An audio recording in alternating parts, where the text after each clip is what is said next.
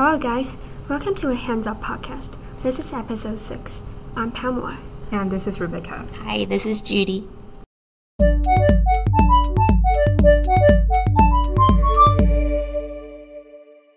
So first, we're going to have a short update of our summer vacation. Actually, we were both busy in making preparations for the college things. And after mock exams, we can finally spare our time recording this episode. And speaking of exams, today we want to talk about topics related to education. Yeah, so Pamela, I think this is one of our most special episodes because today we have our special guest for our channel. So today we are more than honored to have our special guest, Judy, to talk about these new education policies with us. Let's welcome Judy. Hi, everyone. Um, I'm an English teacher and have been uh, teaching for about fifteen years now. Yeah, I'm very happy and uh, honored to be here too. Okay, so today we will have Judy to um, discuss some education policies that are very related to our students' life today. And some Taiwanese student might know the so-called new syllabus, which refers to yilingba kegang in Mandarin. For twelfth grade students like Rebecca and I, there are so many uncertainties because we're in the first year of this syllabus. Yeah. Today, we're glad to have Judy to share her thoughts with us. So, first question. As a teacher, what is the biggest difference for you when you are arranging classes and teaching? Well, actually, um, I have to admit that um, there's not that much difference because I think in the past and now I've been teaching kind of like what the uh, one oh eight curriculum, eating Bakugang, has been expecting teachers to do. So the biggest Uh, difference, if there's a difference, is, is that um, how I teach my class and arrange my th- classes and such has become more legitimate. You know, like um, in the past and now, you know, my philosophy is that, um, especially for English, I think um, I don't think of it as a subject. I think it is a very useful tool, just like, you know, we're using this oh. to communicate. Yeah. So, um, yeah, I... I just teach how I think English classes should be like, you know, like for for the past fifteen years. And then I'm very glad that uh, this one oh eight curriculum uh, is being uh, put into practice. And um, I don't know about other teachers, but I think definitely uh, this has made all these activities, you know, crazy things that I do in class more legitimate. Yeah. Okay, so would you assign much more reports to cultivate students' teamwork skills? Yeah, I mean, I did that, you know, like from the beginning. So, oh, okay. yeah, I've been doing that. So, yeah. So would you say that this one oh eight syllabus make you more comfortable in like practicing your philosophy in teaching?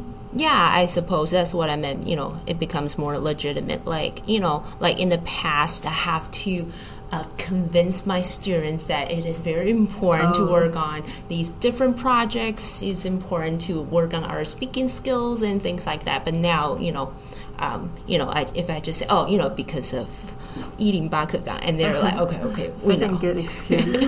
Exactly, a very legitimate excuse. Okay. And I think some of our listeners might want to know that, do you have any suggestions for us when we're making our own portfolios?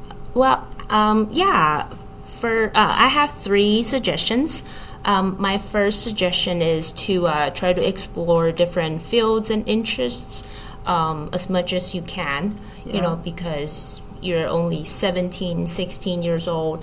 Um, there's so many different interests that have not been tapped into yet, and there are different fields that you have, have never heard of before. But, you know, I think with all these um, these uh, information out there, um, I think you should try to explore as much as you can. Okay. Yeah, that's the first one. And then the second one is, I think um, it is also very important not to be afraid of making mistakes. Like, Um, I think the uh, philosophy of this uh, one oh eight uh, curriculum is that um, you tr- try and try and error, like oh. trial and errors. You know, you might make mistakes, but it's okay. It's all a process. It's a way of learning. Um, so I th- that's the second suggestion that I have. Okay. And then the last one is um, when you finally have this final uh, portfolio finished, um, before you turn it in, I think it's also very important to uh, to look at it from the reader's perspective. Think about um, if a uh, professor or a teacher is looking at your portfolio, what would they, um, what were they seeing, or what are you trying to tell them about yourself? Yeah. So do you think it's good for us to share a portfolio with our friends or parents or teachers? Yeah, to show it to as many people as possible so that they can give you some suggestions. Maybe there's some blind spots that you didn't um, um, see. That yeah. commonly happens. Yeah. So you mentioned like um, don't be afraid to make mistakes. So would you encourage us to show like how we made mistakes and how we grow up from it in our portfolio? Oh yes, definitely. Because I think, you know, if nobody makes mistakes, how are we going to learn from these mistakes? You know, it could be painful, it could be humiliating, embarrassing, but it's it's a process of learning. Yeah. yeah. You know, I still make mistakes all the time, you know. So yeah.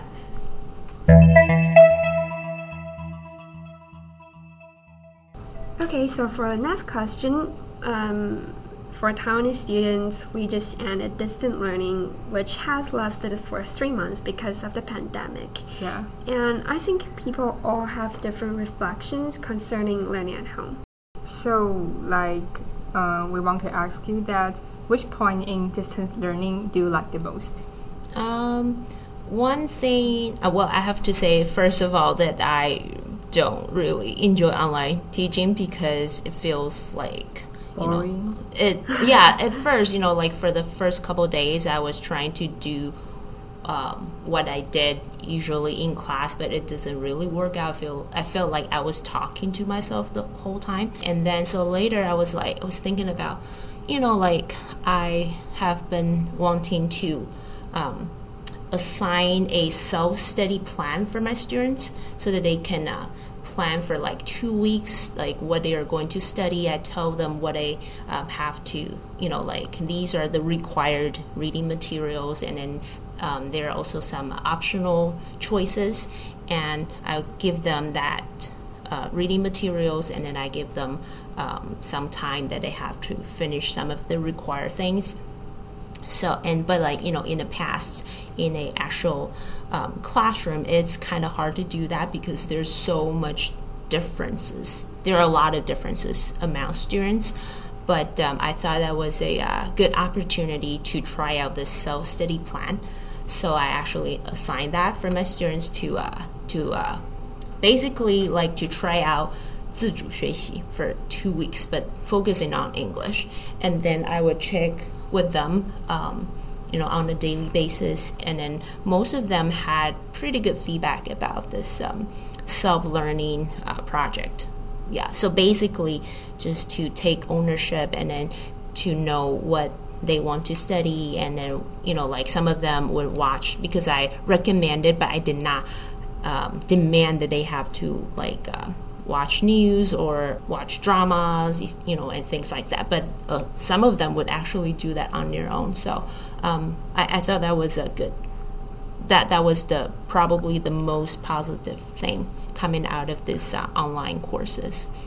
So I think that may be effective for students to do self-learning, because for me, my circumstances is that most of the teacher just maintain their, their own teaching habit. Right. So do you think that um, actually distant learning would, is less efa- effective for students to absorb knowledge? Things like it requires our like self-discipline, because there's no teacher and classmates besides you. Right. I think um, it, if it's just lecture, probably um, if if we offer students different lectures for them to choose from, perhaps that's a, uh, a one way to do it, you know, especially under very uh, special circumstances like previously. Um, yeah, some students also mentioned that they feel like um, they just, uh, get, get a little bit uh, laid back and then didn't want to do anything because, uh, you know, nobody was really watching them. So, um, I mean, that, yeah, but I, like I mentioned before, you know, like we make mistakes and then, you know, if they're aware of their own uh, issues, perhaps that they will, um, you know, work on that and try not to do that in the future. So, um, as a student, after the distance learning, one of my uh, reflection is I think uh, through distance learning, teachers cannot like assess or evaluate students' performance like exactly the same in act- actual classroom. So, um, what do you think about it? Um, you, you mean like in terms of evaluation? Yes. Um. So like, yeah, I. You know, like I said, it's really hard when we can really see um, students um, in person. Um, so what I did was to uh, talk to them, um, to chat with the individual, one of them, to make sure they're um, doing okay, they're following their schedule, or how they're doing, you know, in terms of their uh, um, well-being. Are they feeling uh, very depressed oh. and things like that? Yeah. I think we can control the virus and the whole pandemic thing, but we can just um, just change our ways of learning and teaching so that we can follow the trend. Yeah, exactly. Well, I think still, you know, at a high school level and college level, it's still a lot easier to do online learning than in uh, uh, kindergarten or elementary school, you know. Okay. So our last topic is bilingual nation. I bet not a lot of you have heard about this because for me, uh, I didn't know this policy before Pamela told me. Oh, okay. Yeah, some people might don't know that Taiwanese government is planning to transform Taiwan into a bilingual nation in twenty thirty. Mm-hmm. However, a fun fact is that the authority only mentions one language is English. Actually, they didn't say what the other languages, but that is not the point of today. If we are going to focus on the English part of this policy, Judy, how do you think? Do, do you think it's possible? Well, honestly, I think it would uh, be very, very difficult for Taiwan to become a bilingual nation. Um, first of all, because if we think about all these uh, countries that speak English as yeah. an official language, other than um, other languages they already speak in their country, these countries um, were colonized by England before. So it would be very, very strange for Taiwan, which has never been colonized by any English-speaking countries, to become a to to uh, you know to have English as one of the official languages. So I think that's very, very strange. Doesn't really make any historical or cultural sense. Uh-huh. Um, and second of all, um, like I mentioned previously, because English is still considered a subject in Taiwan, it's not a tool to use. So even for Taiwanese students or Taiwanese people who have gone through Uh, I say I would say at least ten years of English education, right, in school, at least. Yes. Yeah. Um, it would still be very hard for most Taiwanese people to carry a conversation um, in English with any uh, non-Chinese speaking people. Yeah. If we have to use that language, so I think it's very, it's going to be very hard, and also I think. Um, you know, Taiwanese, um, you know, like for Taiwanese people, um, English is something that people are really have feeling like really self-conscious about. So, yeah, it would take a long time, and then it would take an entire educational overhaul to to uh, change that. And also, I'm sorry. Do you guys um, have any So do you think it's the matter of time, and also it includes some problem of historical background? And people's thoughts. Yeah. Yeah, and then also like how to implement that, and why do we need to do this? Do you think like Taiwan would be more competitive, become a more competitive nation if we become uh, like bilingual nation? I think that's probably what the government um, was try- has been trying to do to uh, promote English, because it's obviously a very international language. Um, but I think, you know, English being a very, very important international language is still different from English being one of the official languages. I so I think maybe the direction is a little bit off. Yeah. And are you prepared for this? Or am, are you preparing for this? Am I prepared for this? Well, as an English teacher. Mm, well, honestly, um, you know, most of the time when I teach English, I I instruct in English. So I don't think it's that hard for most English teachers in Taiwan. Um, however, I think it would be very hard for um, teachers of other subjects, like math teachers, science teachers, and, you know. Yeah, I've heard some of the teachers are already preparing for yeah, the English proficiency test yeah. because they wanted to pass the test so as to teach English in their subjects. Okay. I heard that in our school there's a like bilingual class now. Yes. And I heard that they have to teach in English, but not like the whole class. It has to be like some of the some part of the class. And for I heard my um, geography teacher, um, she told us that it's nearly impossible to teach them in English in terms of like Um, social science classes. There are special terms for it, for it. So she told us that as for now, it's nearly impossible. Yeah, I think that's kind of challenging because for those teachers, what the, the, the education they received are ma- a majority of those education are in Chinese. So that might be a kind of too challenging for them if they wanted to change their mode into English when teaching. What about Chinese class? Chinese class. I mean, if you want to teach, if you want to teach Chinese using English, it, that can still be done, you know, because uh, I'm sure a lot of uh, Taiwanese teachers teach uh, English speaking Chinese, right? So, of course, it can be done. Technically. So um, this is pretty much for today's episode.